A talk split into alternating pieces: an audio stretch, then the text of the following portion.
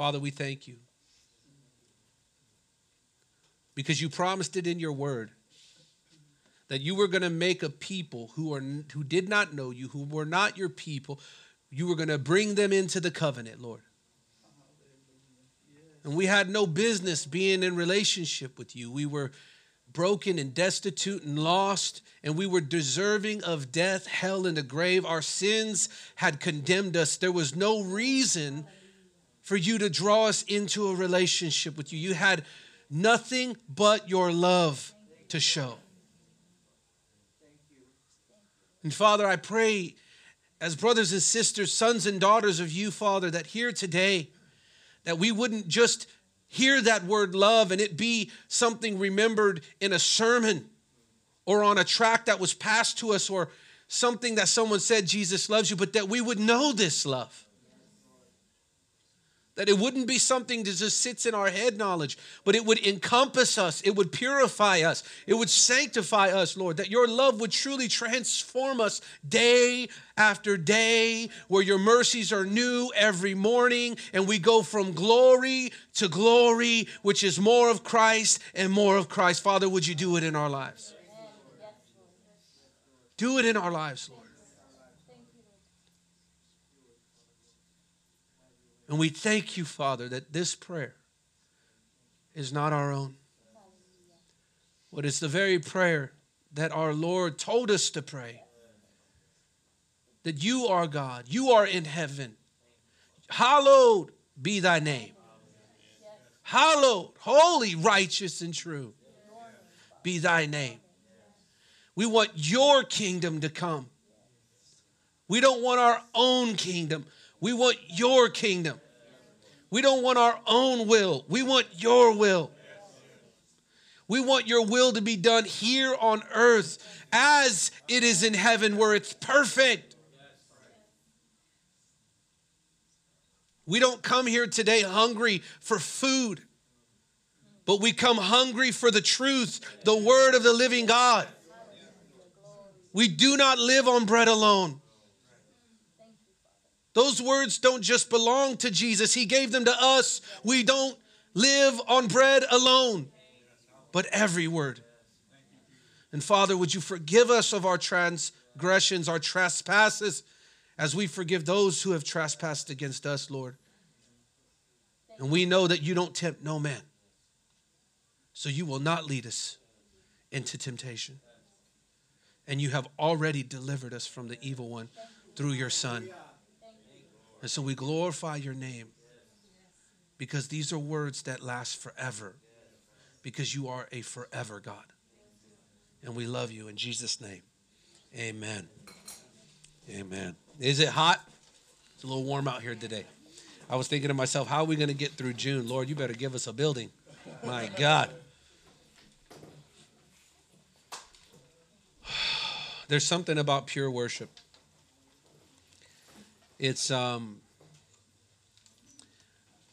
oftentimes you know especially in, in our, early in our walk right? We we sing and, and we're so focused on what's happening that we can't see what's happening. We're so focused on the people next to us or the words we're saying or even how god is filling us in that moment how our lives are being transformed in that moment and we're so encompassed in that moment that we don't see what's really happening. You know we're engaging in something that was happening before we got here Something the psalmist knew, he said, that the Lord directs my steps. He said, Before a word is on my tongue in Psalm 139, you know each and every one. Think about that. It's not that just God understands like we understand, where we have science and we then figure out the anatomy and we can call something a brain and we identify it, right? It's not like now that I know what a brain is, I know what a brain is, right? But he knows what you're going to say before you say it. Every word, from blasphemous words to words that praise him. And this is why in the book of James it talks about that. Out of the same mouth comes cursings and blessings. Because in the flesh, there is no blessing from the flesh. The flesh is cursing God all, all day long, blasphemous. The flesh wants nothing to do with God. Amen. Would you agree with that? If not, I, we don't need Christ. If there's anything good in it, but there's nothing good in it. But also in the Spirit, we have the Lord giving us petitions. We have the Spirit of God stirring in us, like it says in the book of Romans. We don't even know what we ought to pray, but the Spirit stirs with moanings and groanings. There's this communication happening before we ever feel it, brothers and sisters. Before you ever step into the presence of God, the presence of God is already there.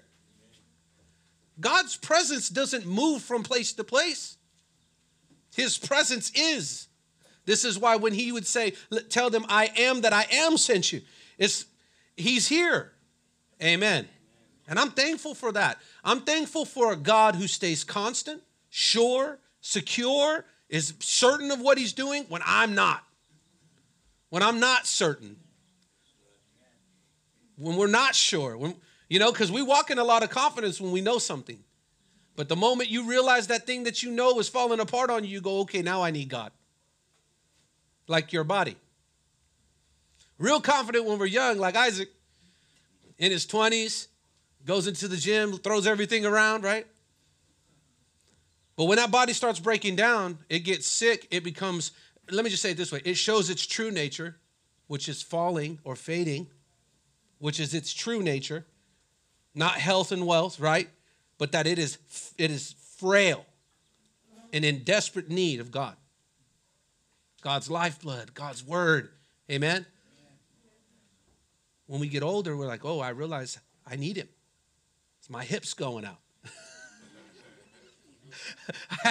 Literally yesterday, I was sitting at home and we had a barbecue, and I was sitting, and all of a sudden, my hips are just aching. I'm like, no, I'm getting old because your body is fading. But the word of the Lord never fades. The promises of God are yes and amen. They always come through. He does not break his promise. Amen. And so I woke up this morning certain I was going to preach one of two messages, which I will preach them, but just not today. The first one was out of uh, Daniel 3. I was going to preach Uh, a continuation of dependency on God and the obedience of of Christ and how Shadrach, Meshach, and Abednego go into the furnace, all this, but I was going to preach from the angle of Nebuchadnezzar. Because oftentimes we like to depict the story and we insert ourselves with the good character. We like to throw ourselves in there with Jesus when we want to, right? We don't like to see that we're the young rich ruler. We don't like to see that we're the ones that pinned him to the cross, or we're the ones that stoned Stephen, or we're the ones that wanted the prostitute stoned, right? We, we, we're not, we don't want to talk about the liar and the cheater and the, how we were that.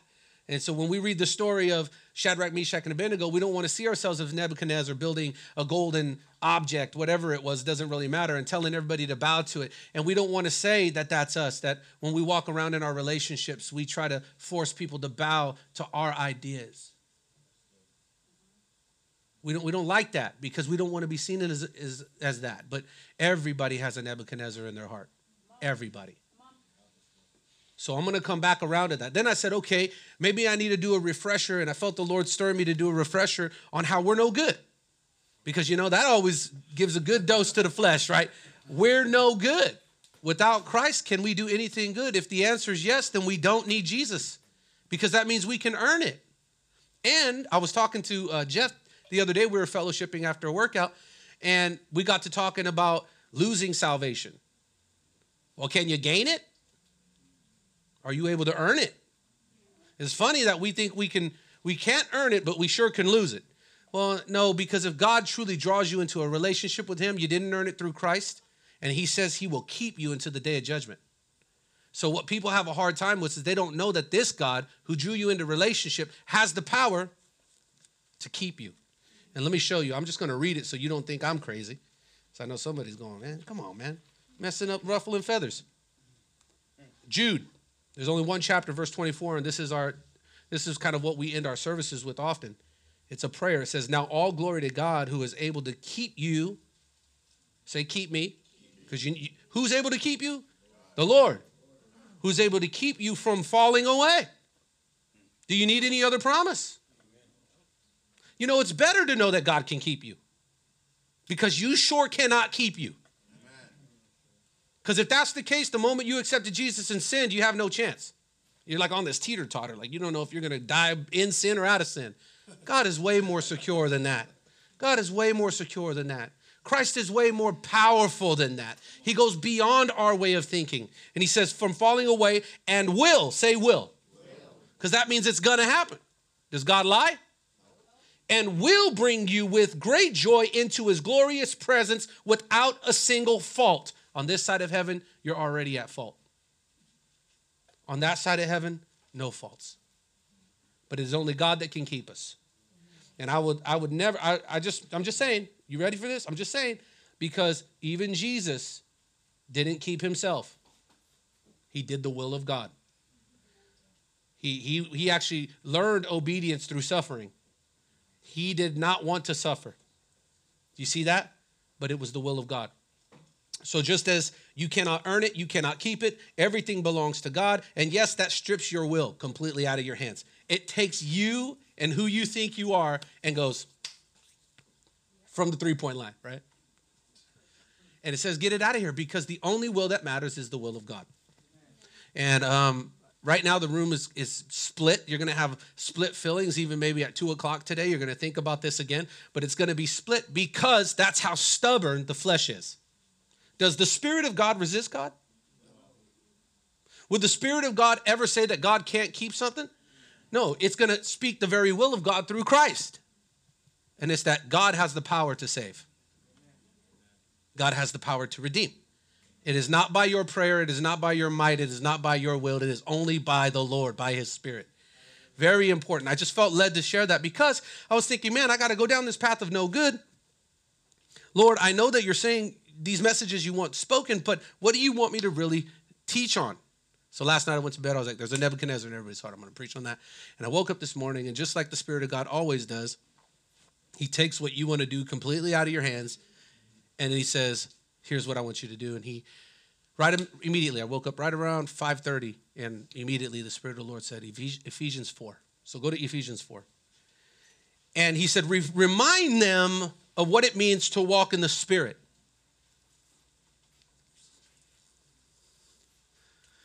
Was talking with somebody um, the other day, and they were like, Well, how do you stay in the spirit all the time? Just take a second and think about that question. If you could stay in the spirit, you, you wouldn't need God. But the truth of the matter is, you can't stay in the spirit. The spirit is in the spirit. It's the spirit, it's not you. It's not like you have this pass and you can walk in and out when you want. It doesn't work that way. The Spirit never goes anywhere, it's always attached to Christ, always attached to the Father, and that's it. Either you are called and drawn and filled with the Spirit, and the Spirit's doing its work in your life, or you're or it's not. Because if you don't have that warfare inside of you, that means you have you don't have the Spirit in you. Right? But you got that warfare inside of you because the Spirit dwells there. Would you would you agree with that? That before the Spirit of God came, you had no idea what sin was. You didn't know. Maybe you had a, like, you can think back and go, yeah, I knew what was right and wrong, but you didn't know what your sinful nature was, right? So before we get into Ephesians 4, I'm just going to rephrase uh, or remind us of Galatians 5. And I want to read it. It says this Galatians 5, starting at 16. So I say, let the Holy Spirit guide your lives. That word let is not that you have this key and you're like resisting God, right? And as long as you resist God, it's not going to work in your life. It doesn't work that way. When the Spirit of God subdues you, there's this, there's this surrender, right? It's kind of like when you play a game of mercy with somebody who's stronger than you. There comes a point where you fatigue and all your resistance, and all you can do is give way, right? And what do you say? Mercy. Nobody's played that game before. Am I too getting old? Kids don't do that no more. What do they do? Uncle. Say uncle. Okay, we'll do that. But that's what it's like with God. At some point, you wrestle with God and you fatigue, and you get to a point where you have you just got to let it happen because He's not going to let you go. Amen.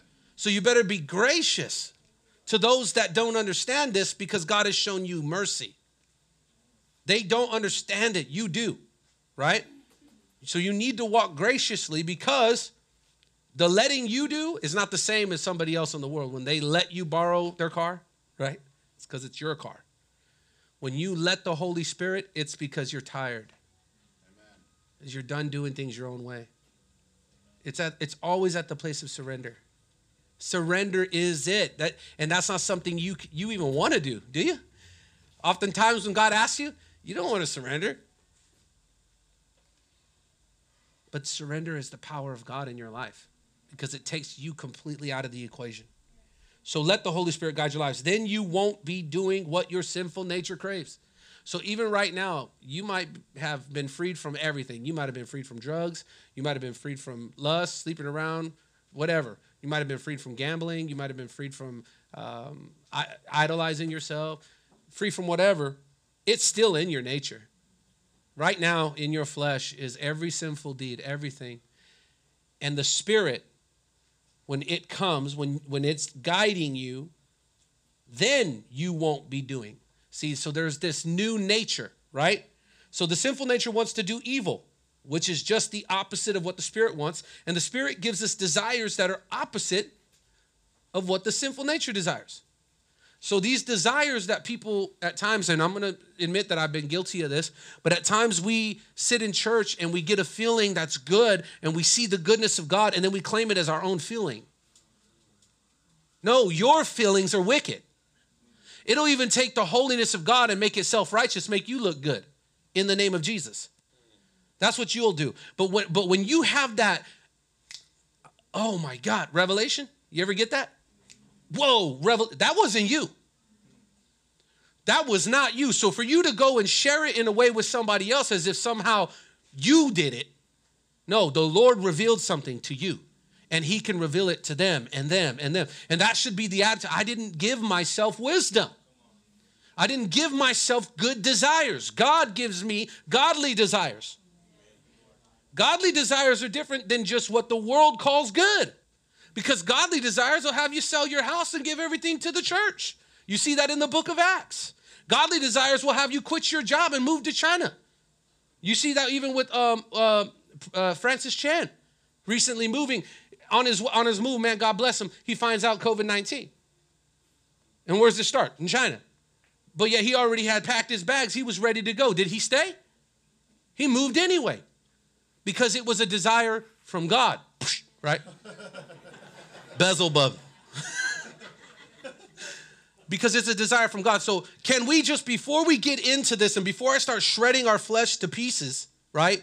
And the Spirit of God starts building up in us what we want us, what He wants us to see, can we just agree right now that we are no good, that our thoughts outside of God are evil, the desires are evil, but in Christ we're given the righteousness of God. We're given peace and patience and fortitude and clarity, all these things that come with walking with God. And when we walk in them, we it is not us that's doing it. It, it is Philippians 2:13. It is God that worketh in us, giving us the power and the desire to do what pleases him, right? It is not us. So I'm taking time this morning to break this down before I read this chapter because we've come in here driving our cars, putting on our clothes, we, we come in here ready to do what we think church is, and we take credit all along the way when truly it's by God's mercy yeah. and His mercy alone that you're here. That He gave you another step, another breath, anything. And I want to put that in full perspective, not so you can have another day on earth, but with that day, that you might glorify the Lord. This is not about us.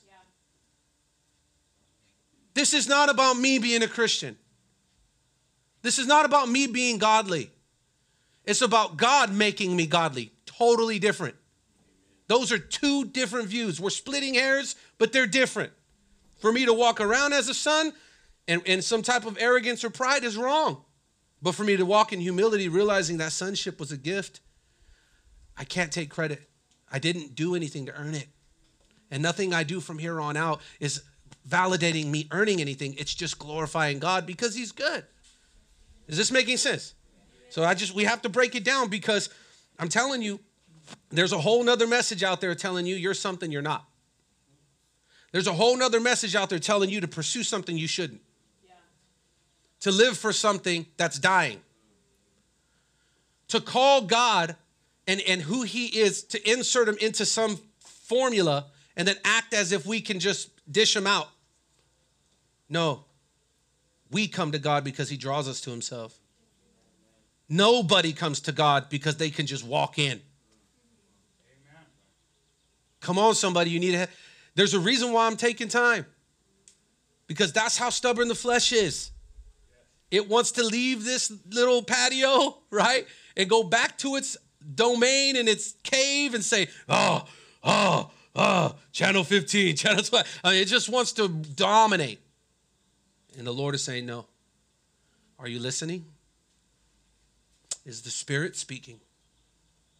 Not from man, but it's the Spirit speaking. And if you are truly full of the Spirit, you're going to understand this message today. And it's going to add to your life and take away from you.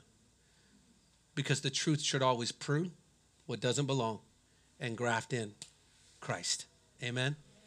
Christ. Whew. Do you feel like that was like round one, right? One minute break. We should just take ding, where's the buzzer? Like, so Ephesians chapter 4, starting in verse 1. Therefore, I, a prisoner for serving the Lord, beg you to lead a life worthy of your calling, for you have been called by God. So there's the proof. You have not been called by yourself. So, just a, a quick uh, earthly example. If you get hired, and let's say Papa is my boss, I get hired. I go to the place that he has hired me to, the, the job, let's say it's carpentry. I become an apprentice.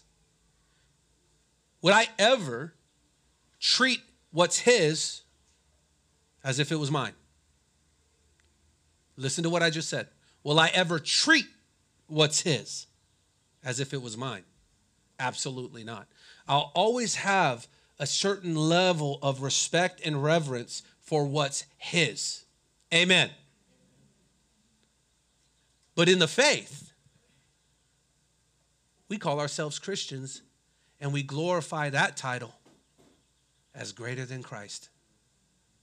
And we take what is God's and we try to own it for we treat it like it's ours. That's why when we're walking through a supermarket, we're not sensitive to, to hear the Lord say, Don't speak to anyone. But we try to look for every opportunity to speak to everyone. But we see very clearly in the scriptures, it's clear. Jesus said, when he sent out the two by two, the 72, he said, Don't speak to anyone along the way. So there's certain times that you should speak, and there's certain times that you're not. That's not the point. That if you're walking in the Spirit, He'll tell you when and when not to. And that's the key. We don't just utilize prayer because we think we can pray, then we pray amiss. I'm, I'm speaking to somebody right now. I'm, I'm kind of off of what I originally was going to talk about. I'm speaking to somebody. We don't just pray because we could pray. We pray because we're, it's in response to God. We don't move the hand of God. God's hand moves us. And so we have to be in a place of constant, Lord, what do you want to do? What do you want to do? Somebody said one time, God would never tell you what toothpaste aisle to walk down. I said, sure he would. He'd tell you to go left instead of right. Sure, he would. And to think that he wouldn't, what kind of God are you serving?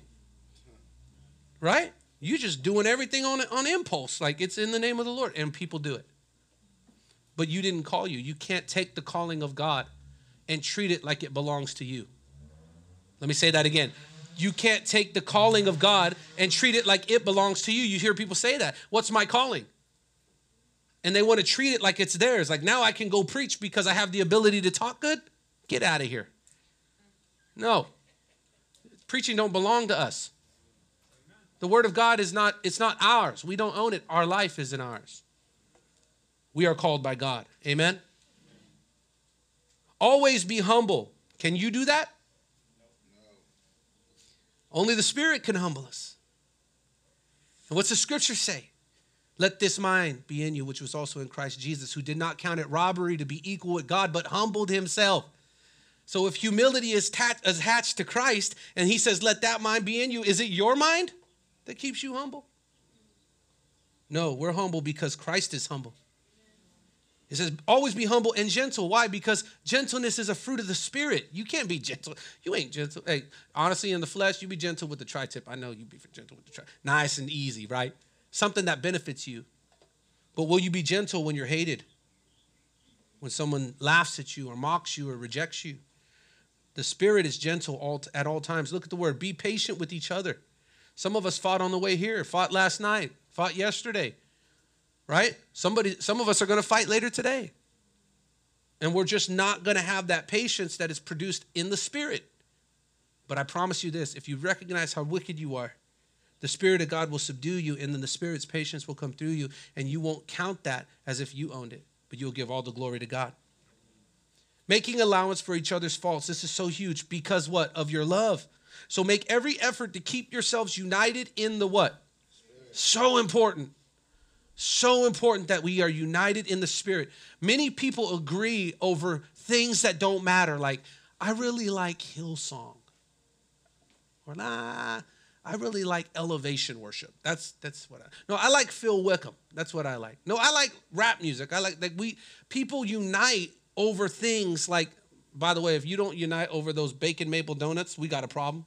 Just saying, because they're fantastic. But we do. We, we unite over things that don't matter. With God, the Spirit is what unites us. It's not Pathway Family Church. I say it all the time put it on a banner and burn it. It means nothing without Christ, right? But the Spirit is what unites us. You know, and also, and I feel like I need to bring this up as a reminder too. If the Spirit is what unites us, the Spirit, then it's not denomination. I spent 18 years in a denomination, but the denomination divided me from other denominations, right? Because that's what denominations do. They divide and have certain sets of bylaws, which there can be a sense of unity because you showed up at the Save Mart Center whenever the concert came in town or whatever happened, and you had a sense of unity. But the true unity is in the Spirit. It's not in the things that are here.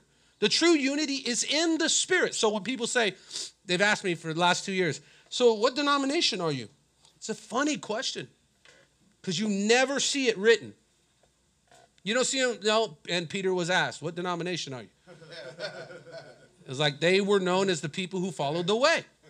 They were known as people who followed Christ.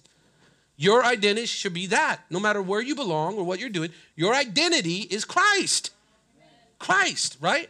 So when people say, What denomination are you? I said, You know, um, it's hard to answer that because it's, it's, it puts denomination as a standard where only the Spirit is the standard. The kingdom of God is the standard. The real question is, Are you in the kingdom of God? Is the kingdom of God among you? That's the real question. Is the Spirit what's uniting us, brother? And that should be the, the real introduction. Like, hey, man, you got the Spirit? That should be the real introduction.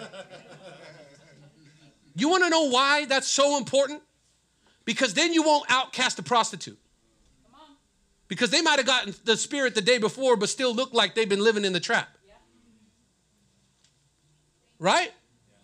The brother, the, this brother might have come up in an expensive three piece suit, but you don't know that he just gave everything away the day before. That's why the Spirit has to be the unity. It can't be what you're seeing and, and what we know. He says, make every effort to keep yourselves united in the Spirit. How do we do that? How do we make every effort to stay united in the Spirit? We die to the flesh. My goodness, it's such an easy principle, but that's the truth. There's not a three step program that gets you in the Spirit. Either God's drawn you, you're in the Spirit, and now you're overcoming this nasty flesh, or you're not. And either that's the language that's happening in your life, and it's not saying, oh, look at what she did, look at what he did. No, every time you see somebody do something evil, you go, that's me without Christ. That's me without Christ. Thank you, Lord, for keeping me. And that'll keep you from, yeah, yeah, yeah, yeah. That'll keep you from judging when you should not judge. Amen? It'll keep you in unity with the Spirit because the Spirit of God is not sitting back looking at a fallen world and saying, look at how, how lost they are. The Spirit doesn't talk that way. The Spirit's praying for the lost people. The Spirit doesn't talk to the person who just offended you and go, yep, stand right by you. Yep, man, they're messed up, huh? Messed up. Can you believe that? The Spirit goes, pray for them. Matter of fact, pray a blessing. Pray that God bless them. Oh, I feel the presence of the Lord. He says, pray that God bless them. And we say, well, how do you pray a blessing? How, that they would find Jesus. It's the only blessing that matters. It, food and clothing, it does nothing, right? But Lord, would you show them what you've shown me? Would you give them what you've given me? Would you free them like you freed me? That's the only blessing that really matters. Amen? Here we go. I know I'm, we're only on verse 3, but we're going to get through this. For there is one body, say one body, and one spirit. Just as you have been called to the, on a glorious hope for the future. Look at this. Says there is one Lord. Say one Lord. One, Lord. one, faith, one faith. One baptism. One, baptism. one God. God. And Father of all. Father of all.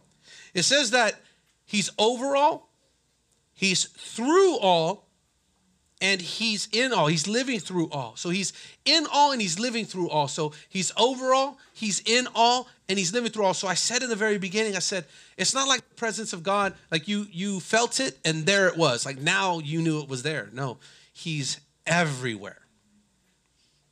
In he's in your thoughts, like moving stuff around, trying to get you to see it. Like God is working. Amen. He's here. He's within us. So important. And when you just take time to really think about that, it kind it's like the world and everything it's it's doing, it just fades, you know? It's like like my garden can wait. You know? Breakfast can wait, food can wait.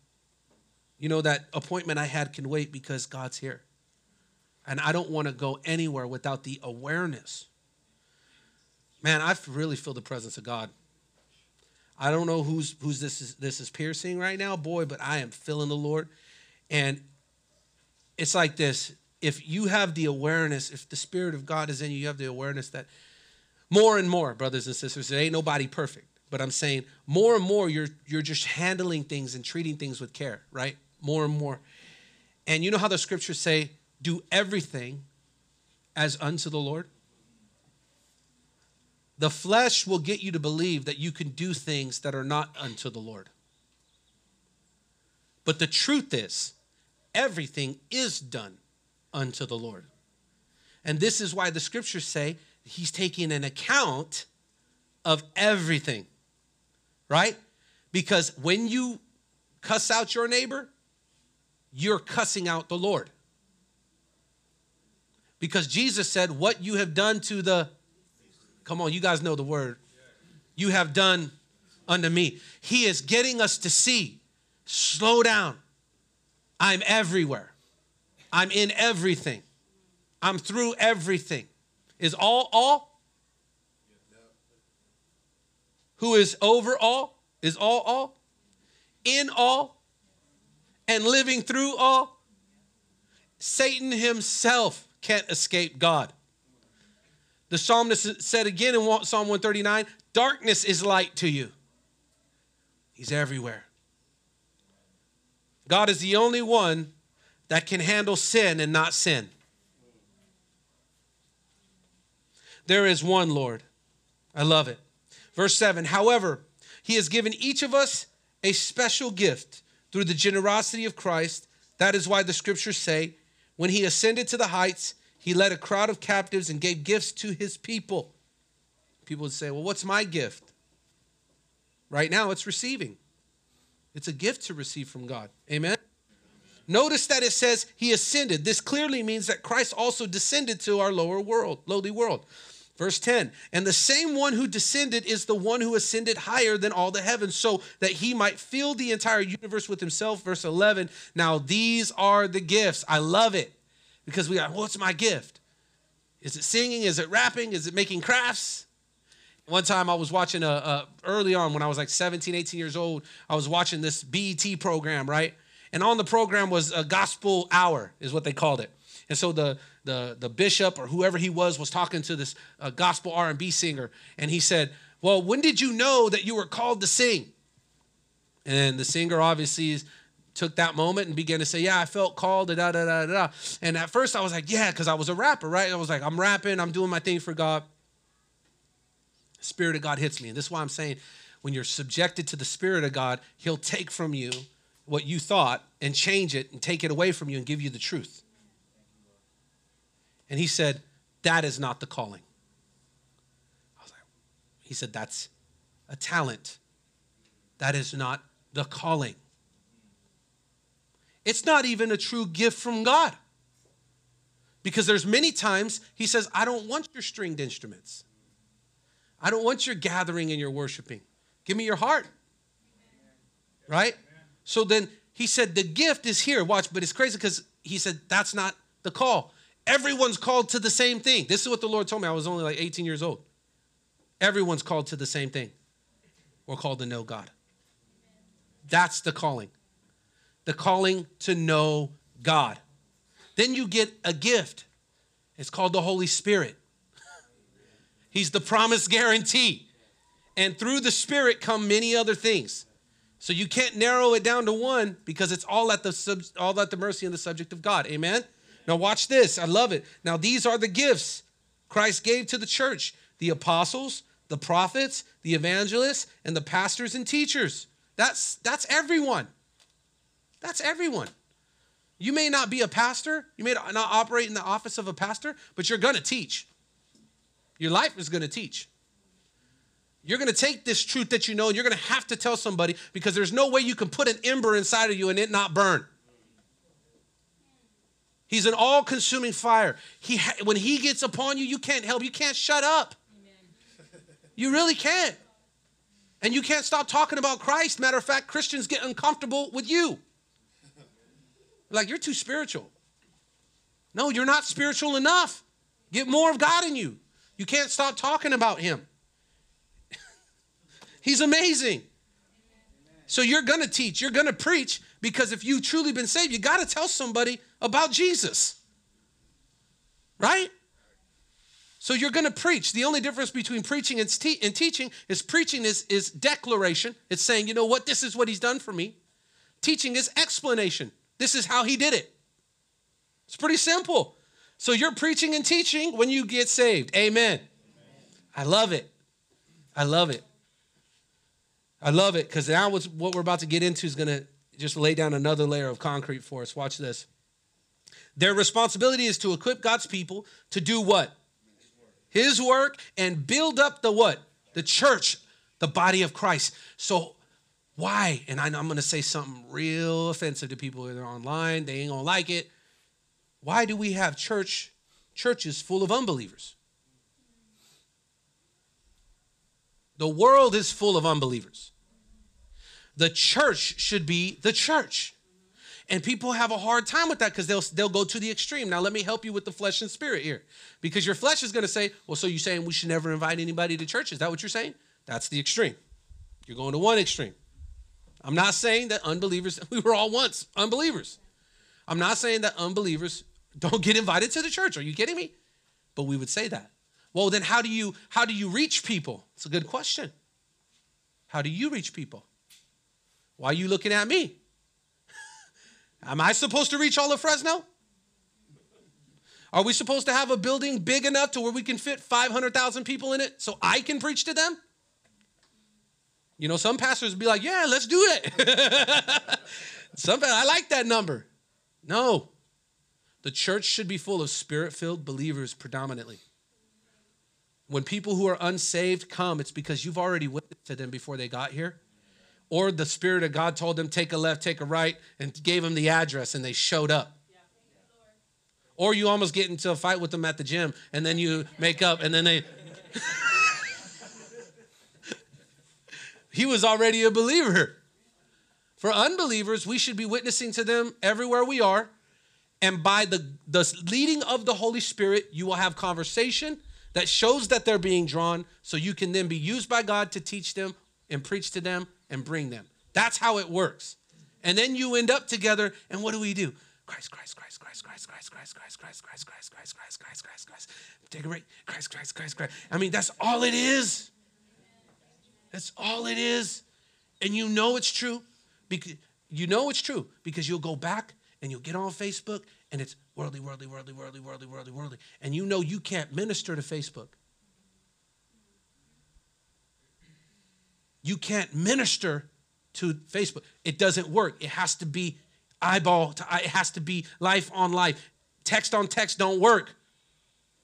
It didn't work when pagers came out, and it doesn't work on Facebook. Life on life. Amen? Life on life. We have to be the church, truly. This will continue until we all come to such unity in our faith and knowledge of God's Son that we will be mature in who? The Lord, measuring up to the full and complete standard of Christ. I love it. I love it. You'll go places and I'm not knocking the churches for what they tried to do, but God don't need our help. God does not need our help. Paul got knocked off his horse. He went somewhere for 3 years whatever he went and he got what he got and then he spent another 14 years somewhere and it wasn't like hey yo enter this class paul you're gonna get enter this class paul you're gonna it was on the road in life doing the thing that he was doing and the spirit of god fell upon him and gave him revelation. That same spirit rose jesus christ from the dead. That same spirit is in us. First John chapter 2 if the anointing of God comes upon you, you will need no teacher, for the anointing will teach you all things. And people tell me, How do you speak like that? I don't know. I don't know. It doesn't really matter how I speak. Think about what I'm saying. I can speak well and not say anything that glorifies Christ. But people will set up programs and classes and all these other things and make that the standard. You know why you're not close to God? You're not going to class 175. Is it true? You know why you're not filled with the Spirit? You're not praying enough. You're not reading enough. You're not worshiping enough. No. Works, works, works. Burn them and throw them away. They will come after you experience God. The moment the Spirit of God comes upon you, you can't sin the same. That's the most important thing. Forget about what good you think you can do. You should look at the real work that's happening is that you are no longer at peace with your sin. Right? Now you're in that battle. You're like, man, oh, I shouldn't have said that. I shouldn't have done that. And then you know what happens with these workspace things? They get your eyes off that. They say, look at what you're doing. You're an A personality. You know, you should probably be leading people. That's what, look, take this test. Let's use you. No. Are you convicted of your sin? You should always be having a pulse on your flesh. You shouldn't be told how good you're doing. Christ is our good news. So when you got Christ, you don't need man's affirmation. Somebody say amen to that because I don't know about you, but I lived for man's affirmation for years and all it did was make me worse. Because I could never get enough of it. Right? Approve, approve. God has approved us not by our merit. Oh, thank you, Lord. But by the working of Jesus Christ. The standard is Christ. It's not how hip you are. It's not how relevant you are. It's not if you know the current dances out there. If people are coming to your church or coming to your fellowship because you got good food, let me read something to you. Aaron, can you pull up that uh, scripture that you posted this morning on the band? I'm going to read you something. Man, the devil's getting knocked this morning. I'm serious. I feel the presence of God because you know what? Ideas are being torn down and the kingdom is being exalted, lifted up. It's true because Aaron, you know which one I'm talking about? So Aaron posted this, and we make everything else the standard, right? We make everything else the standard. We make everything else work. I have to go to church, check. I need I need my favorite coffee, right? Got to talk to so and so because we talk every single this all this work and we make it something it's not. You want to know the work we're supposed to do? What scripture is it? I'm going to read it to you. John 6, 26 to 39. And what time is it? 26 to 29. What time is it? He's like, don't read that much. John 6, 26 through 29. Watch this. And these are the words of Christ. This is the same Christ who said, Don't let anybody call you rabbi, don't let anybody call you teacher because you only have one teacher, the Messiah. So you could operate in the office of a teacher without desiring to be seen as one. That's how this works. Amen. This is the same Lord. Now, watch what he says about work. Jesus replied, I tell you the truth. You want to be me, you want to be with me because I fed you. And he was talking about the 5,000. He was talking about loaves and fishes. You guys keep following me around everywhere because I give you the best of fish. That's what they do at the churches when they serve the good tri tips. They come for the tri tip, they come for the raffle. I know it's hard. I know this is hard but it's the truth. They come for the people. They come because they're getting fed. but they're not getting fed eternal truth. Many of them are not getting fed eternal truth. Watch what he says. I tell you the truth, you want to be with me because I fed you, not because you understood the miraculous signs. But don't be so concerned about perishable things like food. Just don't be so concerned with perishable things like food. If you quote Jesus today, they're going to say you're nuts. They're going to be like, you're just trying too hard. No, the scriptures are trying hard. They're trying hard to get my attention. The Lord is working on me, right? Look at what he says spend your energy seeking the eternal life that the Son of Man can give you. For God the Father has given me the seal of approval. They replied, Wait, where is it at? Aaron? Yeah, okay. They replied, We want to perform God's works too. What should we do? And don't you notice that we do that? Okay, I get it. I got saved. I'm filled. Now, what do I do? How do I get involved, right? Like, I want to be involved. And you know, churches, will, they'll make things for you. they'll make a janitorial team, and you're the leader of it. You got to, I mean, they will make things for you to make you feel connected. It's crazy. You won't even do that in your own house. You slap your spouse, they call a janitorial team, and you're the leader of it. But they'll make things for you. And you'll do it because you're so hungry and eager. And God bless you. Those of us that have fallen into that and those who are there, God bless you because God's mercy is good. But look at what the Lord has to say. Look at what the Lord has to say. I'm about to knock this thing over. Look, Jesus told them because they said, we want, we want to perform God's work too. What should we do? And Jesus told them, This is the only work God wants from you. Believe in the one who is sent. You know why? Because it takes everything to be a believer. It takes everything to stay surrendered. It, it takes everything to give your life to God. It's going to take the rest of your life.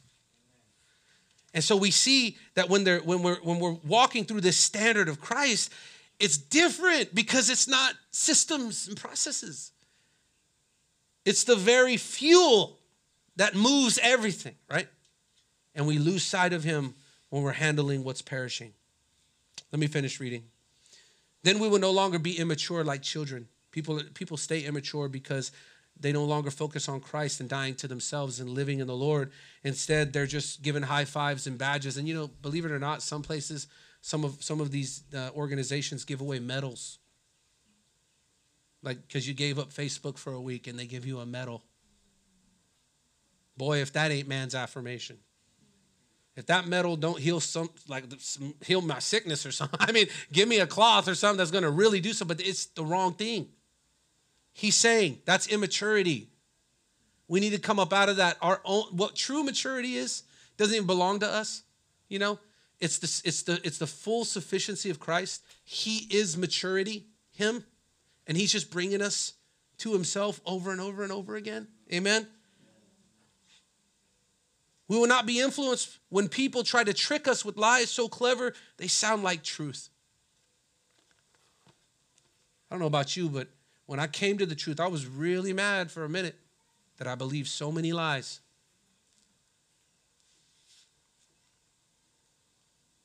One of the biggest lies that I believed for a long time is that pastors and leaders had the right, and this is going to sound, I'm going to be vulnerable because it might sound like I'm speaking from a pain, but I'm not. I'm not.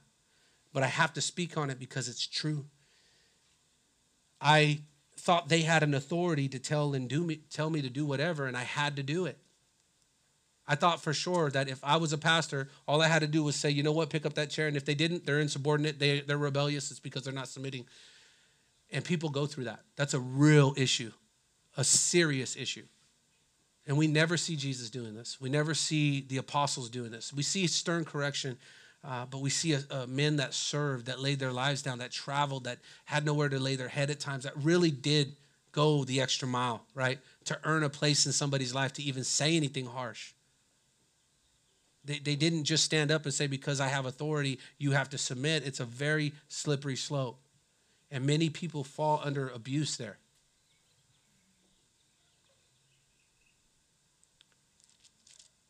Am I lying? I'm lying? I'm not lying. Dad. Turn it up, Dad. Turn the. but is it true? Have you ever dealt with that? Has anybody ever dealt with any type of spiritual like leader try to dominate? Right? It happens. But you know about it, right? You know. So it happens. It happens, and it, and this, and we pray for them. We pray for them because they don't know what they're doing. But true leaders lay their lives down. They do.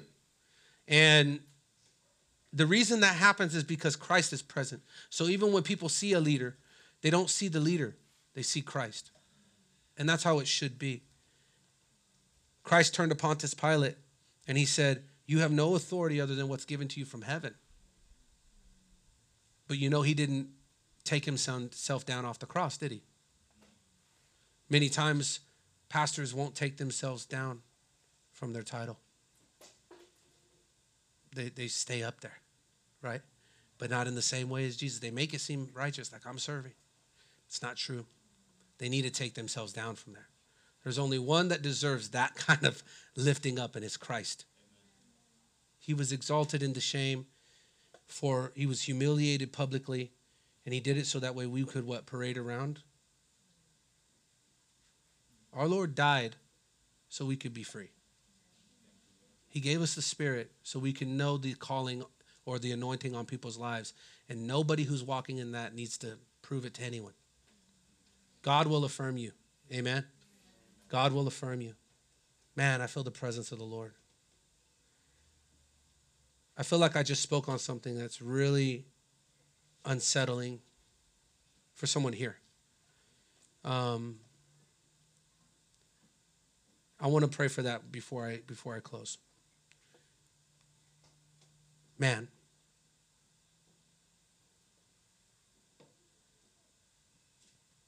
Instead, we will speak the truth in love, growing in every way more and more like Christ. He is the head of his body, the church. He makes the whole body fit together perfectly. As each part does its own special work, it helps the other parts grow so that the whole body is healthy and growing and full of love.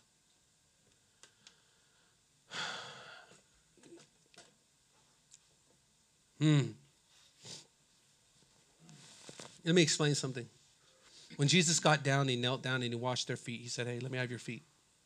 Right? If I really did that to you, you know you wouldn't do it. You'd be like, Get away from me, bro. right? You'd be like, No, especially right now. It's hot outside. I don't know. It's like Rochambeau. I don't know who's got stinky feet or not. You got sandals. That's. All right. So, anyways, if I was to really do that, you'd you'd feel like, no, right? No, that'd be foolish. Like, get away from me, man. You just no. But Jesus was like, there's no one greater than their master. It had to be fulfilled. Christ had to do that. You know, I don't. I've I've had those foot washing uh, things they do sometimes, and there's only been one that was really meaningful to me that was authentic. But we can't duplicate what's true you know? It's it's either it's true or it's not right? And if i were to do that it'd be it would be a spectacle. It's something you don't see all the time because you wash your own feet. You take care of yourself. And what jesus was showing through that demonstration is that you know i'm taking care of something right i'm taking care of something that's the, the filthiest it's the lowest it's is you probably don't want me touching it, and especially back in those times, they didn't have nice shoes like we do. Right? We trip out, we get a scuff on them. I mean, they were walking through camel dung and everything else. You don't know what they were t- taking inside. And Jesus gets down, and he's basically through that act of washing their feet, he's showing what he's doing on the cross. He's like, Your life has been riddled with sin. Your neighbor's life has been riddled with sin.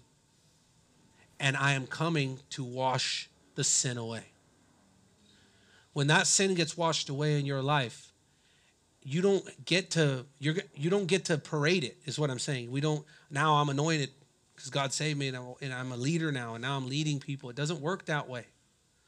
As a leader, your goal is to show people how filthy they really are, so Jesus can wash them.